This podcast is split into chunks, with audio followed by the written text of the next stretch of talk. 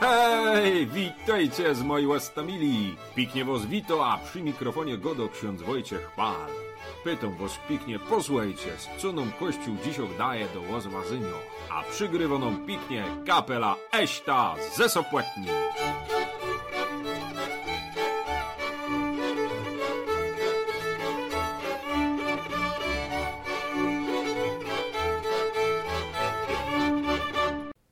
Dzisiejsza ostatnia niedziela, ostatni dzień w roku kalendarzowym to Niedziela Świętej Rodziny Jezusa, Maryi i Józefa.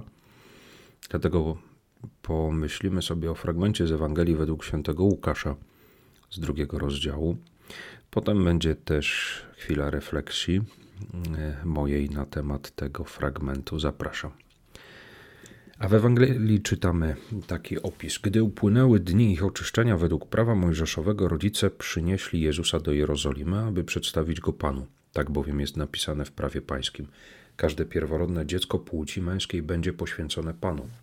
Mieli również złożyć w ofierze parę synogarlic albo 2 młode gołębie zgodnie z przepisem prawa pańskiego. A żył w Jeruzalem człowiek imieniem Symeon. Był to człowiek sprawiedliwy i pobożny, wyczekujący pociechy Izraela, a Duch Święty spoczywał na nim. Jemu Duch Święty objawił, że nie ujrzy śmierci, aż zobaczy Mesjasza Pańskiego. Z natchnienia więc Ducha przyszedł do świątyni, a gdy rodzice wnosili dzieciątko Jezus, aby postąpić z nim według zwyczaju prawa, on wziął je w objęcia, błogosławił Boga i mówił: Teraz, o Władco, pozwalasz odejść słudze Twemu w pokoju według Twojego słowa. Bo moje oczy ujrzały Twoje zbawienie, które przygotowałeś wobec wszystkich narodów, światło na oświecenie pogan i chwałę ludu Twego Izraela.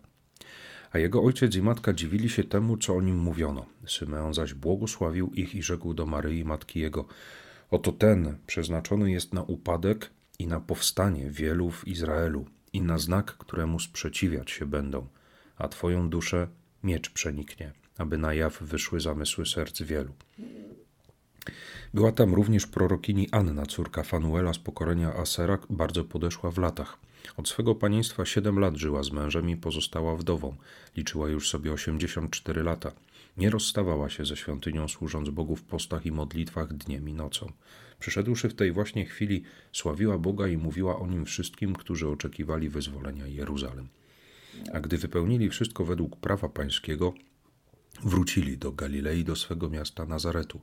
Dziecię zaś rosło i nabierało mocy, napełniając się mądrością, a łaska Boża spoczywała na nim.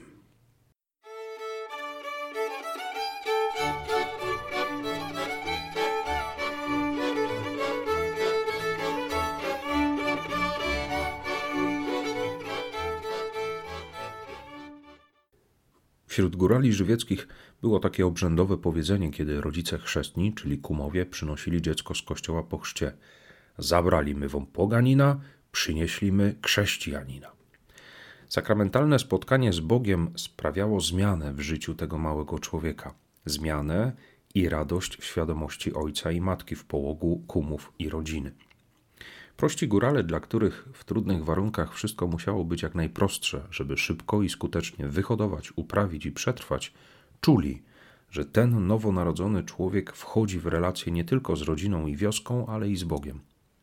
Bardzo często z samym chrztem też się śpieszono. To jest myśl dobra do rachunku sumienia, kiedy kończy się stary, a zaczyna się nowy rok. Czy mi śpieszno do Boga? I to wcale, a wcale nie o umieranie chodzi.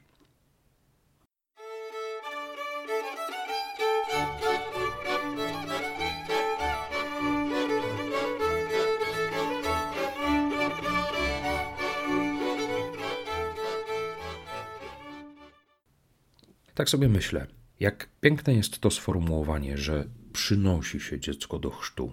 Dziecko idzie do pierwszej komunii, młody człowiek idzie do bierzmowania. Tak bardzo biblijne jest to przynoszenie, przychodzenie do Boga. W Nowym Testamencie to już nie jest ofiarowanie pierworodnego dziecka Bogu na służbę. Dzisiaj ten moment przynoszenia, przychodzenia do Boga przypomina o tym, że w życiu człowieka jest też kierunek do Boga. Nie tylko w prawo, w lewo, w dorosłość, w przyszłość, do przodu, jeszcze w stronę Boga, do nieba.